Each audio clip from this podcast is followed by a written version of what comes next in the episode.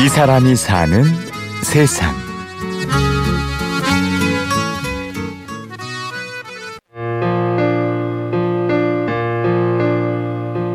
메모리 외로운 달빛 아래 지난 날 행복했던 추억 생각나네 네, 저는 장성자라고 합니다. 그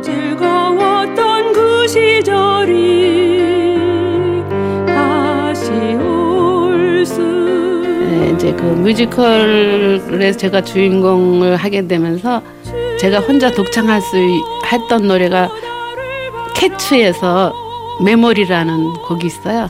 그거를 제가 했는데 그 곡이 썩 잘 된 것 같지는 않지만 그래도 괜찮았었던 것 같아요.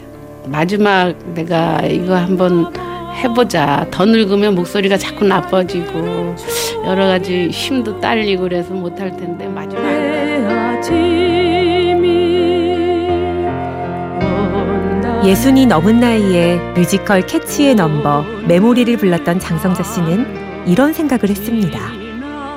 제가 60평생 살면서 제일 음, 잘한 일인 것 같고 또 어, 아이들한테 자식들한테 남겨줄 게 이거구나 이런 생각이 들었어요. 뭐 다른 것보다는.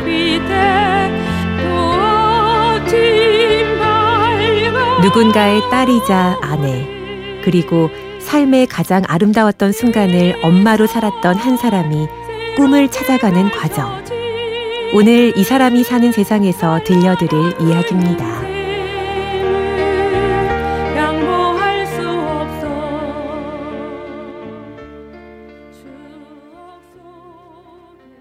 그동안에는 사는 게 너무 바빠서 나를 잊어버리고 살았어요. 육남매 맞이로 시집, 시집을 갔어요. 시어머니 일찍 돌아가신 집에 그 시동생들 줄줄이 있는 거 다 공부시켜서 결혼시키느라고 또 자식 낳아서 키우고 여러 가지 남만 위해서 평생 살았더라고요. 역시. 매일 새벽 4시 반이면 저절로 눈이 떠집니다. 그렇게 살아왔고, 그렇게 살게 했던 순간순간이 습관처럼 인이 박힌 거지요. 바쁘게 뭐 그냥 살다 보니까 60이 훌렁 넘어가니까 이제는 또 몸이 다 아파지고 힘 떨어질 때 되니까 또 아이들이 그만큼 또 다 커가지고 자기 할 일을 다 하니까 쉬라고 몸이 아프더라고요. 그만 좀 하고 쉬어라. 60이 넘자 몸 여기저기에서 고장이 나기 시작했습니다. 느려지자 비로소 장성자 씨 자신이 보이기 시작했지요. 그때 우연히 뮤지컬 단원 모집 현수막 하나가 눈에 들어왔습니다. 한번 친구하고 같이 예, 발표회를 구경 갔어요. 근데 그때 보고서 아 나도 꼭 다음에는 해야지 이런 마음이 왔어요. 그래서 다음에 언제부터 모집을 하나 했더니 프로 프랭카드가 붙어가지고 어, 지원했죠. 그랬더니 마침 됐어요. 그런데 더 많이 욕심을 부렸는데 욕심에 반박이 못하긴 했지만 뮤지컬까지 하게 돼서 잘 된 것 같아요.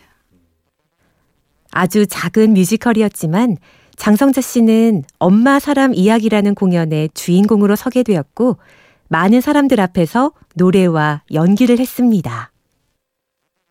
저도 잘 몰랐는데 엉겨 무대 체질인지 그 전까지 막 떨려갖고 제대로 할까 걱정했는데 올라가니까 전혀 달랐나 봐요. 사람들이 다 잘했다고 그러는 거 보면 제, 제가 제 자랑한 것 같은데. 아 이제 해냈구나 모든 거 다 우리 같이 이, 다 하고 선생님도 기뻐하시고 정말 작년 1년 1년에 마무리하는 12월 달이었는데 정말 좋은 마무리를 한 것 같아요. 누군가의 딸이자 아내, 엄마. 그저 평범한 어느 누구였던 장성자 씨에게 온 뮤지컬 커튼콜의 환희는 쉬 사그라지지 않은 채 다음을 계획하게 하는 힘이 되었지요. 제가 이제 60이 넘어서 복지관을 가게 됐어요. 복지관에 밴드를 지금 시작했어요. 그래서 우리 이 노래를 통해서 위로가 필요하고 뭐 또 기분 음, 전환도 되고 이러는 곳에 찾아가서 공연하고 그러려고 지금 준비 중이에요. 네.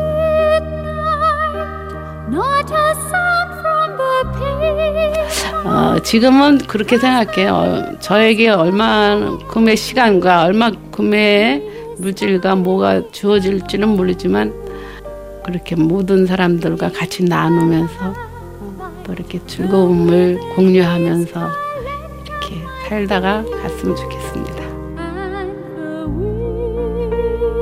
이 사람이 사는 세상. 오늘은 나이 예순이 넘어 비로소 꿈을 이룬 뮤지컬 배우 장성자 씨의 이야기였습니다.